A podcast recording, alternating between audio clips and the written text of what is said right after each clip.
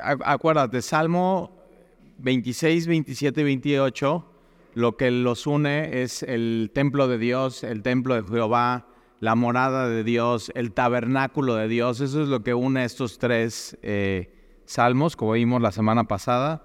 Entonces, tiene que ver con un, son tres salmos eh, de adoración y de oración, no solamente eh, personal de David, sino de pronto en toda la congregación. Ahora, es muy importante ubicarnos cuando, cuando David eh, es rey de Israel. lo que pasa es que entra el, el, arca ¿no? a Jerusalén. Estuvo muchos años el arca apartada fuera de Jerusalén, en lo que David podía simplemente aplacar a sus enemigos, eh, que hubiera paz, eh, afianzar bien su ejército, tener bien los recursos económicos y de pronto ya pueden traer el arca y es el salmo que vimos, ¿no? Que es eh, abrir las puertas, ¿no? y la presencia de Dios está entrando, el, Rey de Gloria.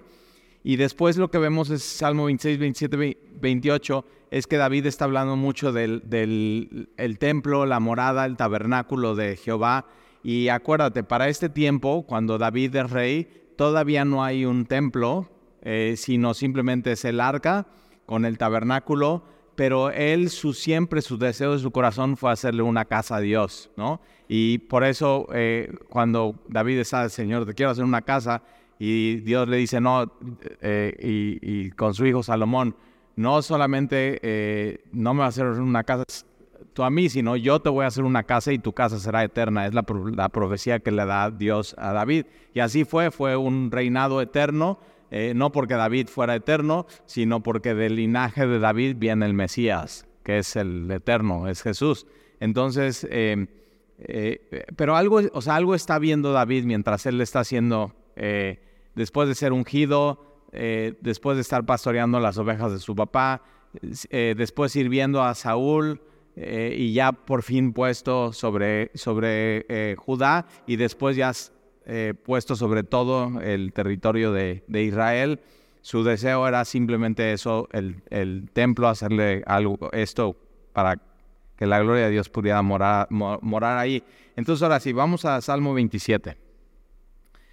Dice, Jehová es, es un salmo de David, ¿no? Siempre hay que ver de quién es. Entonces, salmo de David. No nos dice aquí el salmo cuándo es, y David tuvo realmente un, reinado pues complicado, con circunstancias difíciles, con enemigos, ¿no?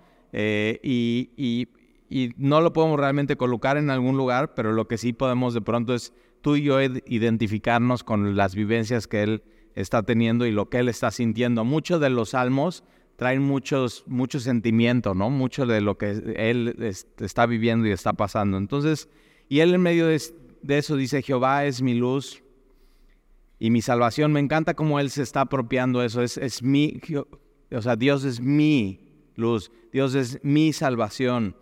Eh, ¿De quién temeré? Entonces, si Dios está conmigo, ¿quién está contra de mí? Y, al final, eh, nada me puede separar de, de su amor ni de Él. Entonces, Jehová es mi luz y mi salvación. ¿De quién temeré? Jehová es la fortaleza de mi vida. ¿De quién he de atemorizarme?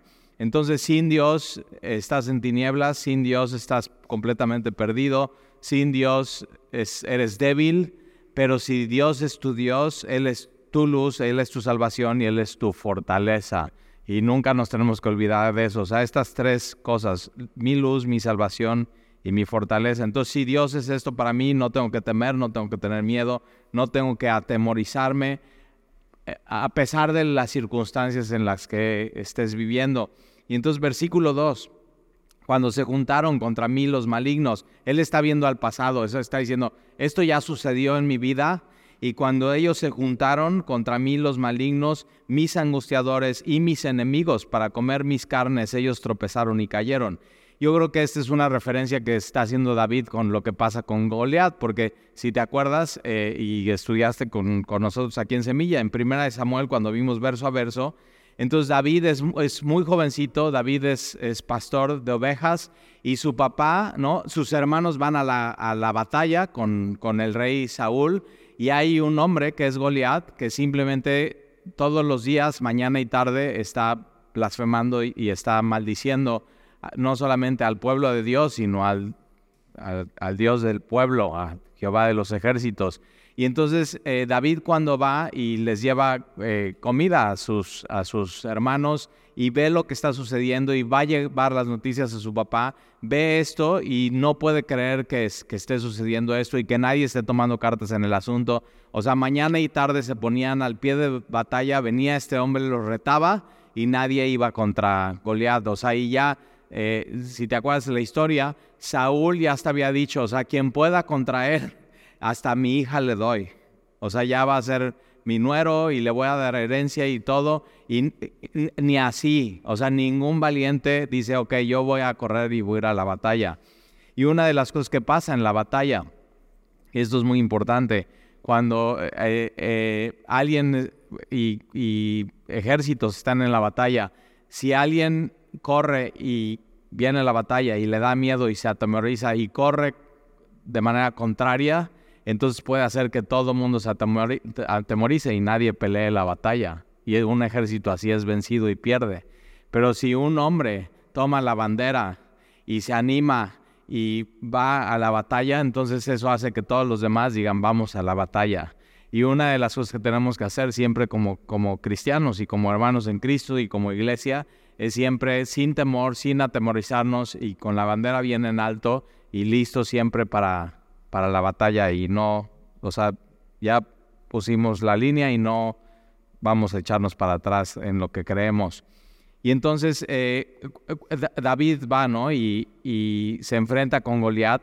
Y una de las cosas que le, que le dice eh, Goliat a David, este, y, es muy chistoso porque da muchos detalles la Biblia, pero cuando el, el filisteo Goliat ve a David, le tienen poco, porque era un muchacho, o sea, es un jovencito.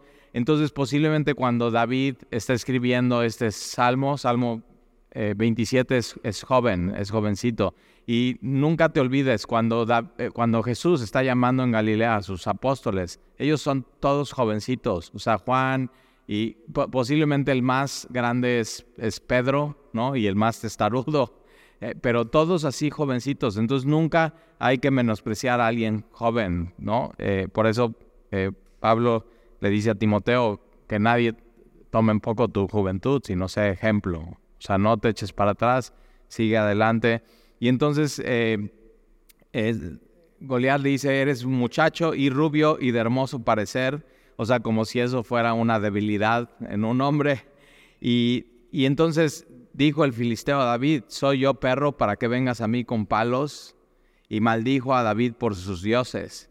Y dijo luego el filisteo a David, ven a mí y daré tu carne a las aves del cielo y a las bestias del campo. Entonces, por eso esto es una referencia, Salmo 27, David se está acordando que sus enemigos y sus angustiadores y los que quieren ir en contra de él, quieren comer sus carnes, ¿no? Y dárselo a las aves del campo. Entonces eso es lo que está viniendo a la mente de David. ¿Y qué es lo que sucede? Si te acuerdas, eh, eh, David le dice al filisteo, tú, tú vienes a mí con espada y con lanza y jabalina, mas yo vengo a ti en el nombre de Jehová de los ejércitos, el Dios de los escuadrones de Israel, a quien tú has provocado.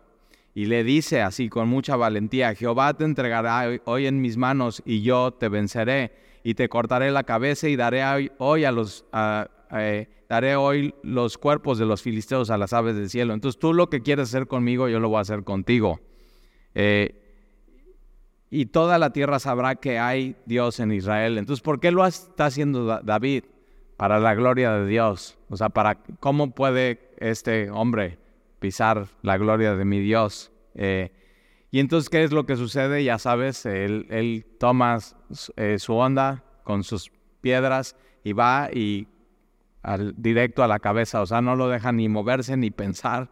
Entonces, lo que pareciera una debilidad para David, joven, ¿no? Eh, más chaparrito que, que Goliat, pero de pronto se sabe mover, sabe tirar la onda, viene de estar entrenado en, siendo pastor de ovejas y con un solo golpe y cae tendido eh, Goliat. Y entonces, pensando en esto, versículo 2, y entonces David está diciendo, Dios es mi luz.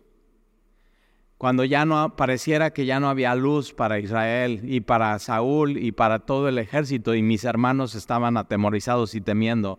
Dios era mi luz, Dios era mi salvación y Él era mi fortaleza. Entonces, ¿de quién temeré y de quién he de atemorizarme? Cuando se juntaron contra mí los malignos, mis angustiadores y mis enemigos para comer mis carnes, ellos tropezaron y sí que tropezó y cayó Goliat. Y él está recordando esto. ¿Y, qué hizo Dios? Dios no lo dejó. O sea, Dios puso su mano en David y, y lo apoyó y lo fortaleció en medio de todo esto. Versículo 3. Entonces eso él se está acordando del pasado.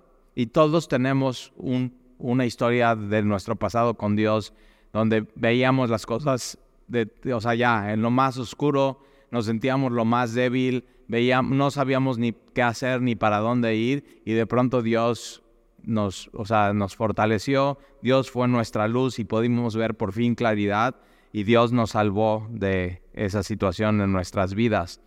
Y entonces, eh, versículo 3, aunque un ejército, entonces ya está diciendo, esto es, si esto pasó en el pasado, aunque esto pase en el futuro, y es eso, Dios no va a cambiar, Dios, entre versículo y versículo, Dios sigue siendo el mismo. Y entonces, aunque un ejército, un ejército de Goliaths,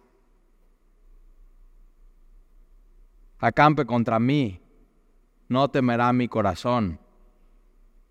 Entonces, el, el, temor viene cuando te olvidas de lo que Dios hizo y cómo Él no cambia y lo que Dios seguirá haciendo en tu vida. O sea, Él es mi luz, Él es mi fortaleza, Él es mi salvación. Entonces no temerá mi corazón, aunque contra mí se levante guerra, yo estaré confiado. Este muchacho ve, joven, y con, esta convicción, con esta fortaleza, pero viene desde su mente viene de su, de su corazón, viene, pero todo esto viene de qué? De conocer a Dios. Entonces, chécate la importancia de conocer a Dios. ¿Quién es Dios? ¿Cuáles son sus atributos? ¿Qué es lo que Él ha hecho en el pasado? ¿Qué es lo que Él va, puede hacer en el futuro? Eh, y, y, eso, ¿no? Para comer mis... Ellos tropezaron y cayeron. Entonces, Goliat cae para atrás y con Jesús, cuando Jesús está en Getsemaní y viene Judas con los soldados y, preguntan quién es y Jesús dice yo soy y ese es el nombre de Dios y caen para atrás. O sea, y ven simplemente el poder. Pero otra vez, lo que vino a hacer Jesús no fue a vencer con, con fuerza, ni con espada, ni con un ejército de ángeles, sino con sus argumentos, pero sobre todo con la cruz. Él vino a resolver el problema así, en la cruz. Entonces, eh, versículo, versículo 4, una cosa, ya eso si lo quieres subrayar en tu Biblia, si subraya tu Biblia es eso, una cosa. O sea, si, si quiero tener una lista en mi vida, esto va a ser lo número uno. ¿Tienes, ¿Haces lista los lunes de tus pendientes? Y estás así, ok, ya. a veces es bueno hacerlo el domingo, Así ya vas a la iglesia, te vas a comer, te echas una buena siesta, sales, vas a ver a un amigo, un familiar, o a tus papás, o a tus primos, o a tus tíos, y en la noche siéntate así en tu comedor y haz tu lista. Y, ok, este, estas son mis prioridades esta semana. Y David, siendo quien es, con el llamado que tiene, se sienta y dice, ok, si tengo que hacer una lista, esto es lo número uno. Y entonces ve lo que es lo número uno para David. Dice, una cosa he demandado, una cosa y solo eso. Esta palabra aquí demandado es, una cosa es mi petición, una cosa es lo que pido. Y no solamente lo pido, sino lo busco. Y esta buscaré. Entonces, eh, es, Él lo está haciendo activamente. Entonces, esto lo, esto lo pongo como número uno en mi lista, esto lo deseo, esto lo, lo, lo pido, es mi petición a Dios, pero esto voy a buscar en mi corazón. Y no es buscar en un territorio geográfico, sino es buscar en mi mente, buscar en mi corazón, buscar en mi pensamiento, buscar en mi vida, o sea, que sea lo más importante para mí. Y entonces una cosa he demandado a Jehová, y esta buscaré.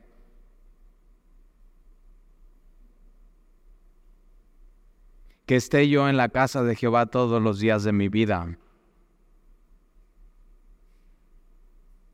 Y no se trata del lugar, ¿eh?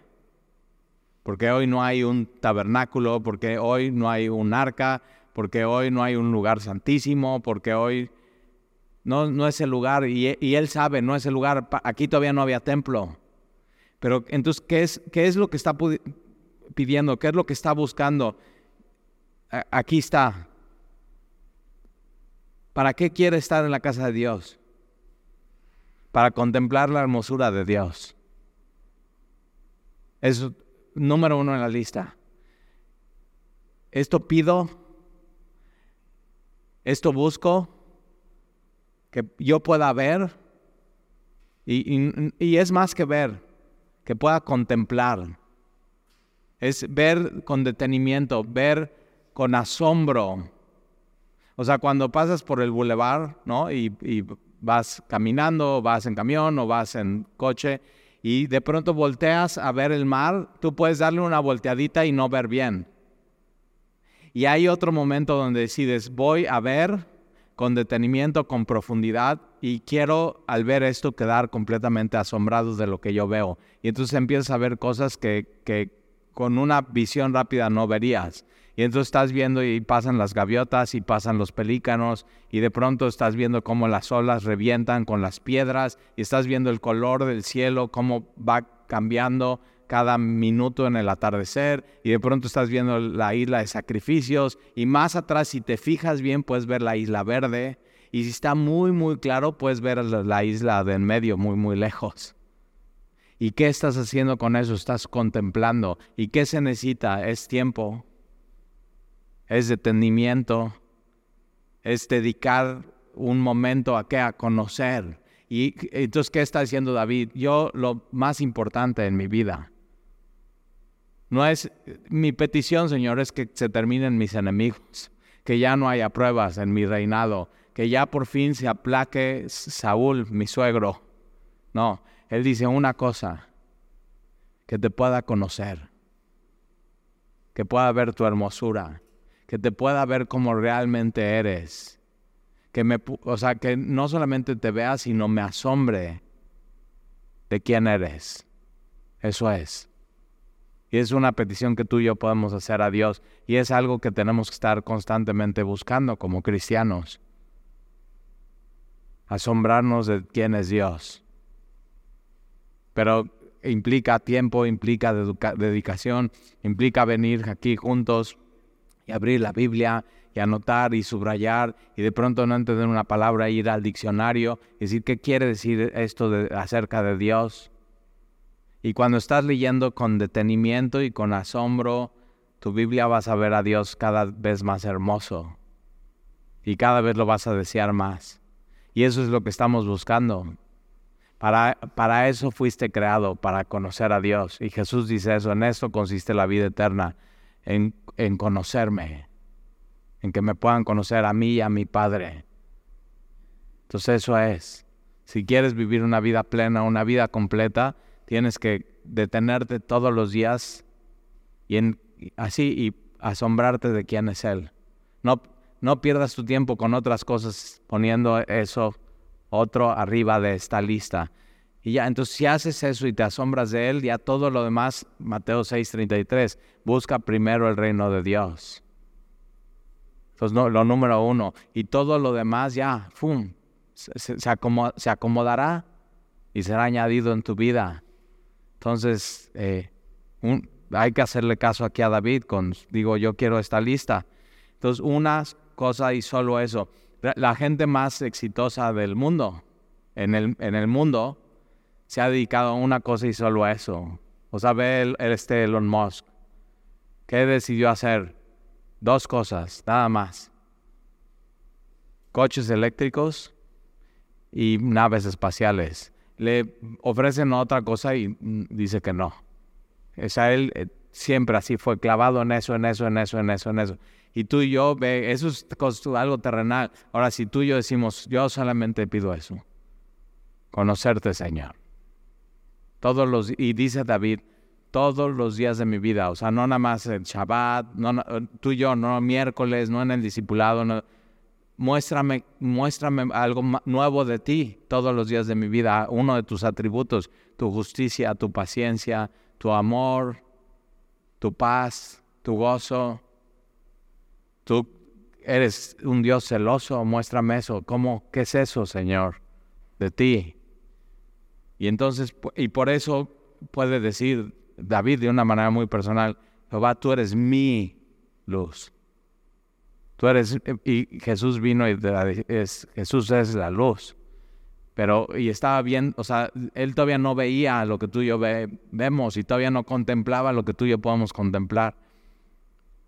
Y dice, tú eres mi luz, tú eres mi salvación, tú eres mi fortaleza, la fortaleza de mi vida. Eres la vida, o sea, eres la vida misma. Entonces, una cosa he demandado a Jehová y esta buscaré. Si quieres buscar algo en tu vida, busca esto, busca a Dios. Que esté yo en la casa de Jehová todos los días de mi vida para contemplar la hermosura de Jehová e inquirir. Esta palabra aquí, inquirir, es eh, eh, procurar o conocer y conocer más y más y un poco más y un poco más. Y esto, te das cuenta, no termina. O sea, podemos estudiar la Biblia, ir y regresar y ir para adelante, ir para atrás y leer otros libros y, y, no termina. Y cuando terminemos de leer la Biblia vamos a regresar y no va a terminar. Porque es Dios y Dios es eterno. Y siempre constantemente se está revelando a nuestras vidas. Entonces, eh, inquirir en su templo. Versículo 5 porque Él me esconderá en su tabernáculo en el día del mal. Entonces Él no pide, mi petición Dios es que no haya día del mal. No, es que en el día del mal, aún ahí yo pueda ver tu hermosura. O sea, tu presencia. Es lo que está, David lo que está anhelando es, yo quiero estar aún en el día del mal en tu presencia, Señor. Quiero que seas tan real para mí en ese día, como en días buenos, como en días malos, y, Él me esconderá en su tabernáculo en el día del mal, me ocultará y nadie me encontrará en los reservados de su morada, sobre una roca, y ya sabemos quién es la roca, es Jesús, lo acabamos de cantar. Entonces sobre una roca me pondrá en alto. Ahora, eh, eh, ¿a quién le va a suceder esto? Que cuando venga el día del mal, sea escondido en el tabernáculo, en la presencia de Dios, que cuando venga el día del mal sea oculto en Jesús. Y cuando venga el día del mal sea puesto en una roca aquel que está buscando, aquel que está inquiriendo, aquel que está conociendo más y más acerca de Dios. Entonces un día escuché una historia de un pastor, le llaman, eh, eh, es en California, le lleva a su hija chiquita a la escuela y le llaman de la escuela que tiene que venir porque la ambulancia está yendo por su hija y que es urgente. Y, o sea, imagínate, una llamada así nunca la quieres tener ni la estás esperando. Y entonces cuando llega ahí, eh, ya están subiendo a su hija a la ambulancia, la llevan al hospital, le hacen una eh, eh, tomografía y encuentran que en el estómago de la chiquita hay un eh, tumor del tamaño de un balón de fútbol americano. Y es maligno. Y él, él platica su, su, historia, qué es lo que pasó por su mente. Y dice, y, y su consejo es, más vale que cuando recibas esa llamada y después esa noticia, hayas tenido antes de eso comunión con Dios y le conozcas porque lo único que te va a sostener es la roca, Jesús, así. Y yo nada más escuchándolo, escuché su entrevista y después lo conocí en una conferencia de pastores y digo, sí me voy, a tomar en cuenta tu consejo. Y entonces, ¿qué es lo que tienes que hacer? Conocer a Dios, porque va a haber días malos y esos vienen adelante, ¿eh? O puede ser que estés viviendo eso. Y aún en días malos, Dios es, tu fortaleza, es tu luz, es tu salvación, tuyo, de manera personal. Entonces más vale que cuando pasen esas cosas sepas tu Biblia, sepas a qué versículo acudir, sepas a la presencia de quién correr, sepas dónde ocultarte. Un lugar donde te puedes ocultar siempre es en la cruz del Calvario. Ahí. Y estar aquí estoy, Señor. Y saber que ahí su sangre fue derramada. Y ahí tienes perdón, tienes toda la fortaleza que necesitas, tienes todo el amor de Dios ahí. Y entonces, sobre una, sobre una roca me pondrá en alto. Versículo 6, y luego levantará mi cabeza. ¿Cuándo estás así?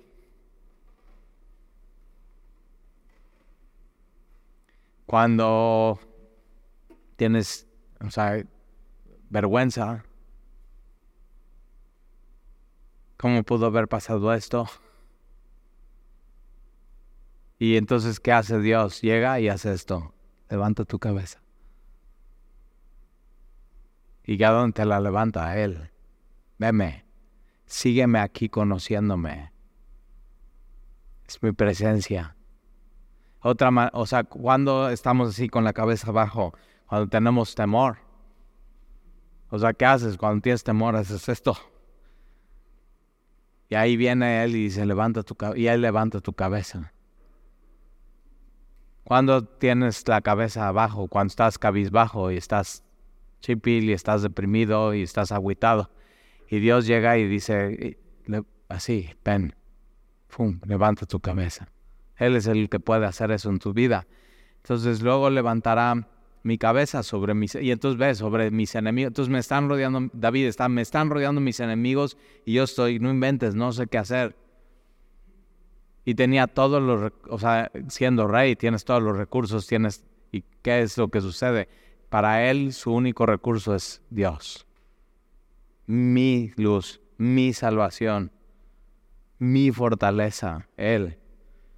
Él es el que levanta mi cabeza sobre mis enemigos que me rodean.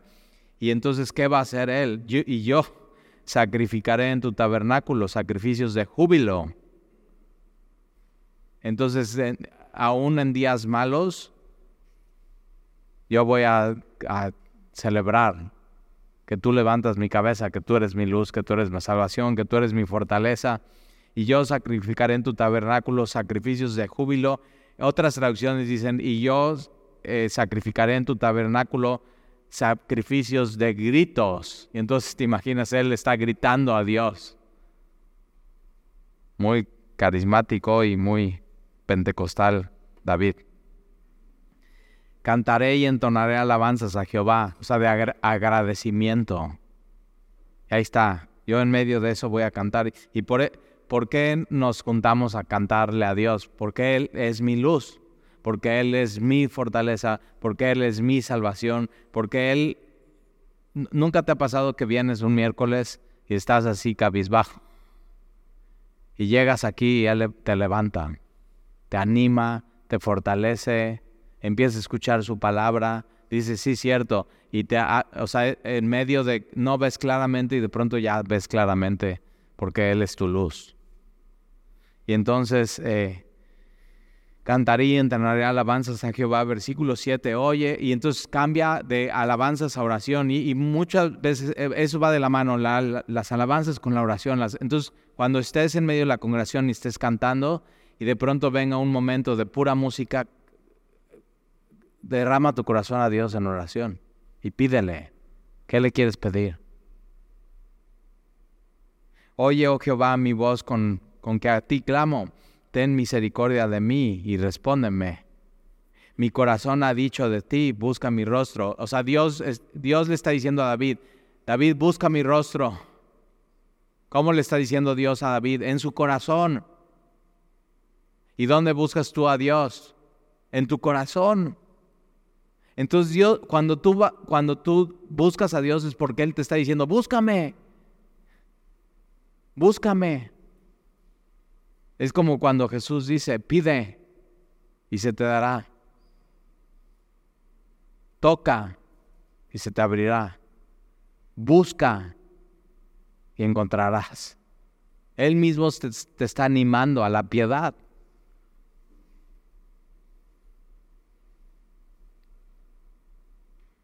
Entonces, oye, oh Jehová, mi voz con que a ti clamo, ten misericordia de mí y respóndeme. Mi corazón ha dicho de ti, busca mi rostro, tu rostro buscaré.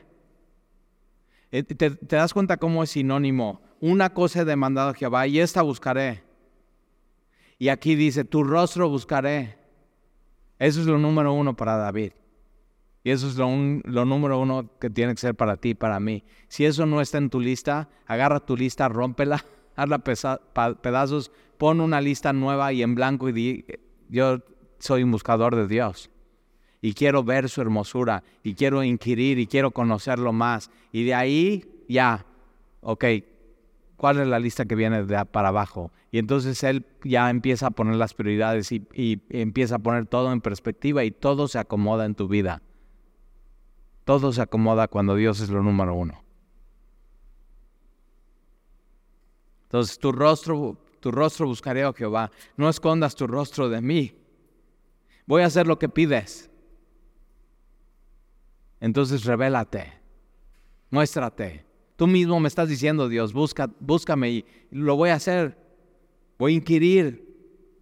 No apartes con, eh, no apartes con ir a tu, siervo, me ayuda ha sido y, es, eh, Él sabe, mi ayuda ha sido y eso no va a cambiar y va a seguir siendo mi ayuda. No me dejes ni me desampares, Dios de mi salvación, aunque mi padre y mi madre me dejaren, con todo Jehová me recogerá. Este versículo, ¿eh? Ahora David eh, eh, enseña en la Biblia que sí tenía papá y mamá y, fue cercano a ellos. Cuando todo le, empieza a pasar y se pone difícil, manda a sus papás a Moab.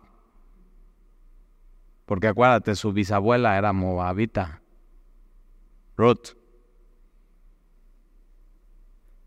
Pero él dice, ok, aunque mi papá y mi mamá me, me abandonen, tú nunca me vas a dejar, Dios. ¿Qué, qué papel juegan los papás en la vida de un niño o una niña?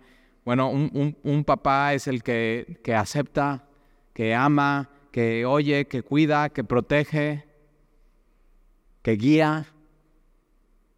Y entonces lo que David está diciendo, aunque, aunque no tenga eso de, nadie en esta tierra, tú me vas a recoger y tú vas a ser esa figura para mi vida.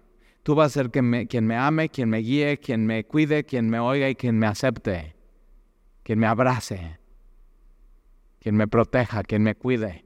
Y, entonces si tú estás aquí hoy y tu papá o tu mamá o tus papás te abandonaron, Dios nunca lo va a hacer. Y entonces ese hoyo tan enorme que alguien puede tener cuando tu papá y tu mamá o tu papá o tu mamá te abandonan, es un hoyo y es una herida que, de pronto podrías decir nada puede cubrir eso. O sea, ya nunca van, nunca van a estar. Y entonces Dios viene a suplirla.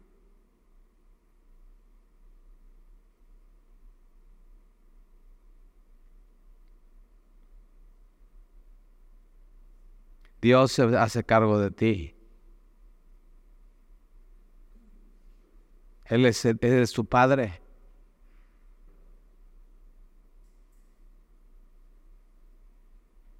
Entonces, aunque mi padre y mi madre me dejaran, con todo Jehová me recogerá. Enséñame, oh Jehová, tu camino, y guíame por senda de rectitud. Aquí otras versiones dice, y guíame por camino nivelado. Y caminar en este mundo es difícil y es complicado.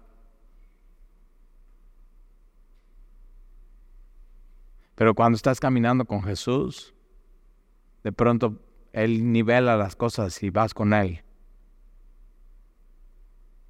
Y Él nunca te va a desamparar. Y Él te va a enseñar el camino que tienes que seguir. Y Él te va a eh, guiar por senda de rectitud. Eh, también tiene que ver con una senda derecha, con una senda moral. Te va a enseñar qué va, qué va y qué no va en tu vida. Y eso lo necesita el mundo hoy. El mundo está de cabeza moralmente. Ya no, para mucha gente ya no hay una verdad absoluta, ya no hay bien ni mal, ya es lo que a ti te acomoda, está bien. y, pero ¿qué es lo que ha pasado? Que el número de presos en las cárceles ha aumentado. Y entonces los psicólogos y los eh, psiquiatras y los que están estudiando eh, todo esto acerca de lo que está pasando en el mundo dicen, no, pues es que seguramente es la alimentación, como vivimos en el cambio climático y se está acabando la comida, entonces seguramente es gluten y entonces se alimentan más y por eso entonces pasa eso. Y otros dicen, no, no, seguramente es porque estos niños no catearon bien en la infancia. O sea, sí, cosas. Y llega un judío y hace una investigación y dice, después de hacer una investigación, lo que queda claro es que todos los que están en las cárceles cometieron una mala decisión moral en su vida. Ya. Y pone la responsabilidad donde tiene que estar. Y, y, y es que si quitas a Dios de la ecuación, ¿cómo termina el mundo? Entonces guíame por senda de rectitud a causa de mis enemigos. No me entregues a la voluntad de mis enemigos, porque se han levantado contra mí testigos falsos y los que respiran crueldad. Versículo 13. Y cuando pasan estas cosas difíciles, y David está diciendo, ve, me ha pasado esto, han dado falso testimonio de mí, se han levantado contra mí, quieren eh, eh, comer mis carnes. Y entonces versículo 13 dice, hubiere yo desmayado otra versión dice, mi corazón estaría ahorita derretido. Si no creyere que veré la bondad de Jehová en la tierra de los vivientes. O sea, si no, si no creo que Dios, aquí adelante, lo que viene en mi vida, Él me va a hacer bien y me va a bendecir, entonces ya me hubiera desmayado, o sea, ya prefería morir. Y entonces, ¿qué es lo que está haciendo David? Da esperanza. Porque está, no importa lo que estés viviendo, Dios no te va a dejar en ese lugar.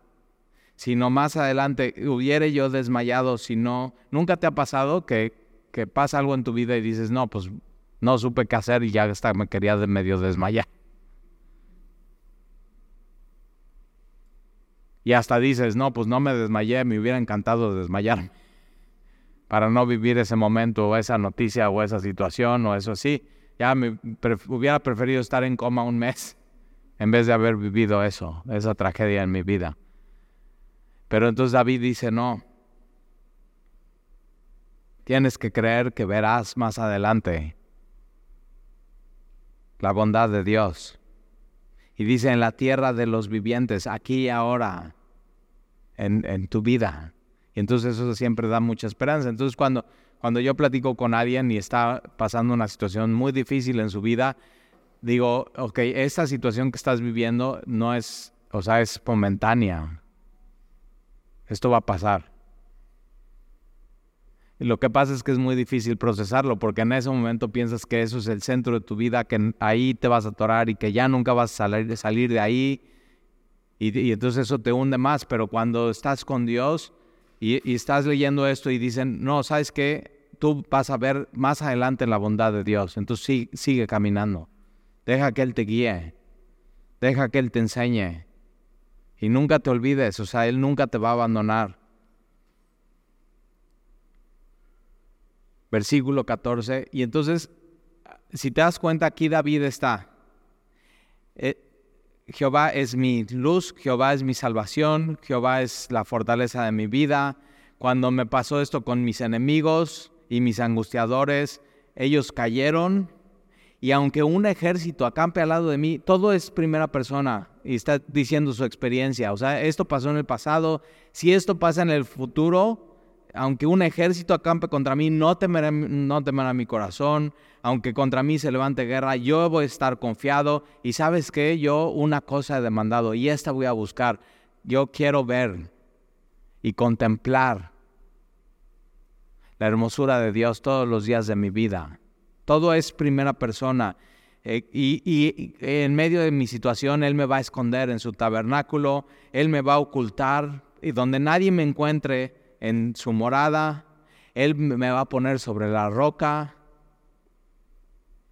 Y entonces, ¿qué voy a hacer? Yo voy a, va a levantar mi cabeza y voy a clamar de júbilo y voy a cantarle a Él alabanzas y, y, Él va a oír mi oración y voy a buscar su rostro, porque Él me dijo, búscame. ¿Yo qué hago? Le busco.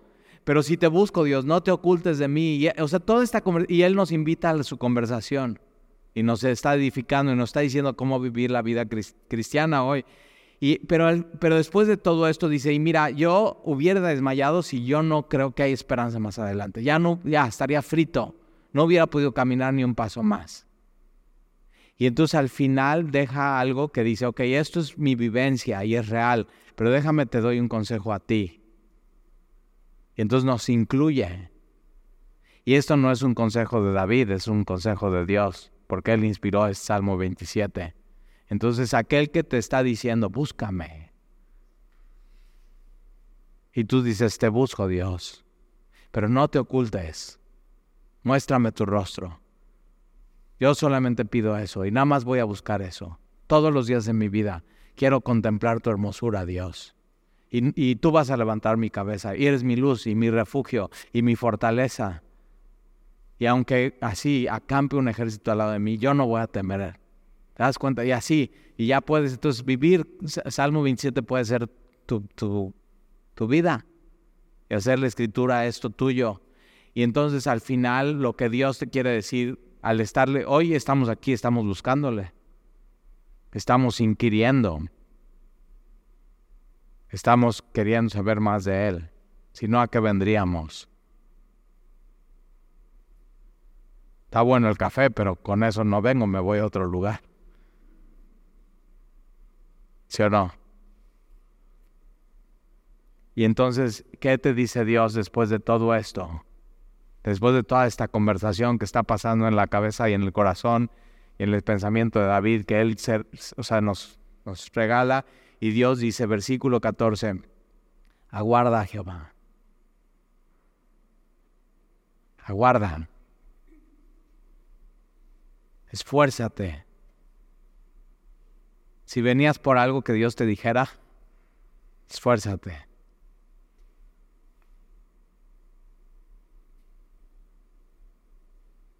y aliéntese tu corazón. No tires la toalla. Pastor, pero siento que me desmayo. Ah, David también. ¿Y qué dice David? O sea, yo ya me hubiera desmayado si no es creer. Tienes que creer. Y por eso entonces Dios dice, o sea, aguarda en mí. Esfuérzate, que tu corazón no se desmaye, sino que tome aliento, o sea, toma aire, conóceme. Y, termina así Dios, sí, espera en mí. Espera en mí. Entonces, si tú hoy venías así, buscar, necesito buscar a Dios, necesito buscar a Dios. Con esto que está sucediendo en mi vida, no sé qué hacer, siento que voy a desmayar, ya no puedo más.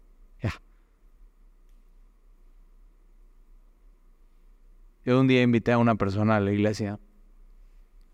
Los invitamos a Sandy y yo a primero a comer en la casa y después les dijimos, oye, los queremos invitar a la iglesia.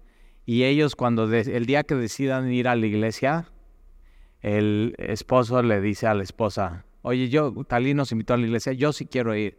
Y ella en su mente dice, ya, mira, está bien, yo el lunes me divorcio, ya no puedo más ya le voy a cumplir su último capricho a este hombre. Ya, no podía más. A punto de desmayar, a punto de tirar la toalla, ya no tiene deseos de esforzarse, ya, fue mucho. Y, tenía razón, ¿eh? O era un infierno sus vidas.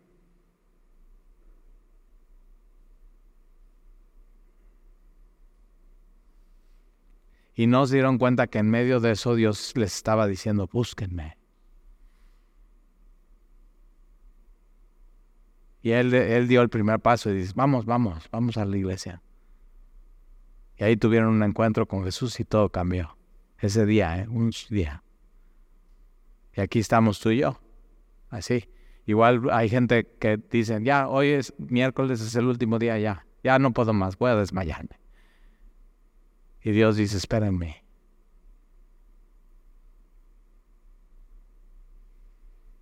Aquí no se acaba la historia. Esfuérzate.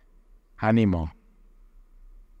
Entonces, si venías por algo hoy, es eso, ah, Dios te dice ánimo. Síguele.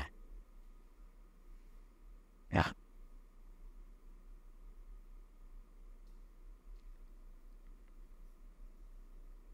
Y contempla su hermosura, sus atributos, su justicia, su amor, su benignidad, su ternura.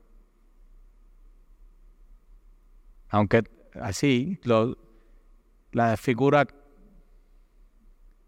materna y paterna, aunque esos abandonen y no den el ancho, y Él cubre todo lo que tú necesitas en tu vida. Cubre ese vacío, cubre ese hoyo, cubre ese desamor. Ya. No necesitas ir al psicólogo, necesitas ir a Dios. Y Él lo, pues, él lo va a llenar todo eso. Entonces acércate a Él. Y Dios dice, búscame. Y tú dices, te busco, Dios. Pero no te ocultes, revélate. Porque eres mi luz. Porque eres mi salvación. Porque eres mi fortaleza. Entonces, ¿a dónde vamos a ir? A Él. Por eso, David, una cosa he demandado. Y esta, esta pido y voy a pedir, ahora, ¿cómo se busca a Dios? pide. Señor, quiero ver tu hermoso, quiero conocerte más, revélate más a mi vida. Y entonces Él lo hace y cubre cosas en tu vida, tus necesidades. Y te anima y te fortalece y te enseña y te guía. Y, te da, y, y David dice, mm, tu misericordia, Señor. Dame tu amor. Tu misericordia. Así. Oramos.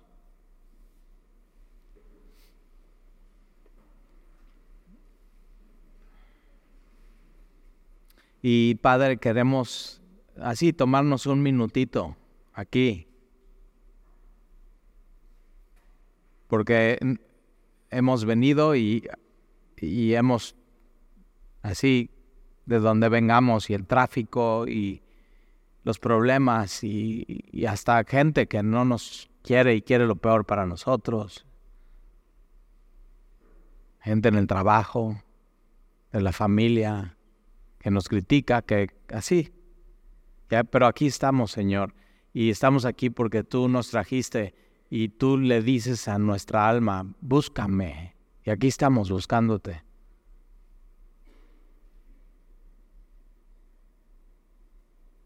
tu rostro buscaré. Tú has sido nuestra ayuda. Tú no nos dejas, tú no nos desamparas, tú eres el Dios de nuestra salvación. Entonces enséñanos tu camino, guíanos por senda de rectitud.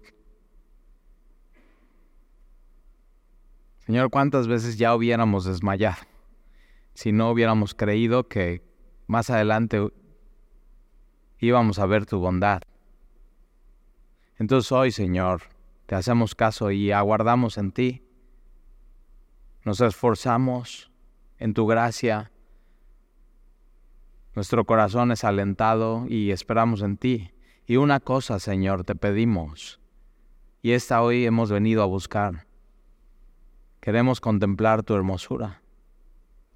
Queremos conocerte más.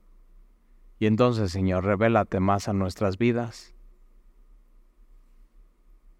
Día a día, Señor.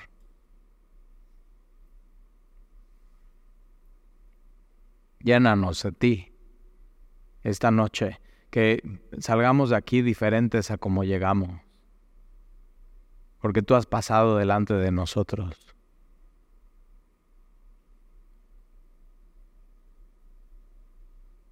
porque tú has tocado nuestro corazón.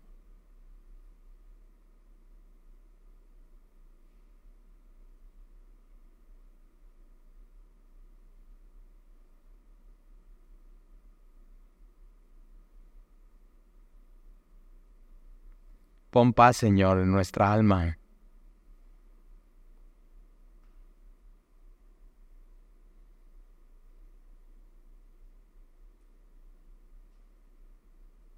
Que podamos decir como a David, no temerá mi corazón. Yo estaré confiado y ayúdanos, Señor, a confiar en ti. Y ponnos sobre esa roca que es Jesús.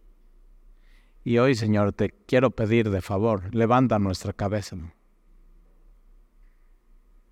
Te lo pido.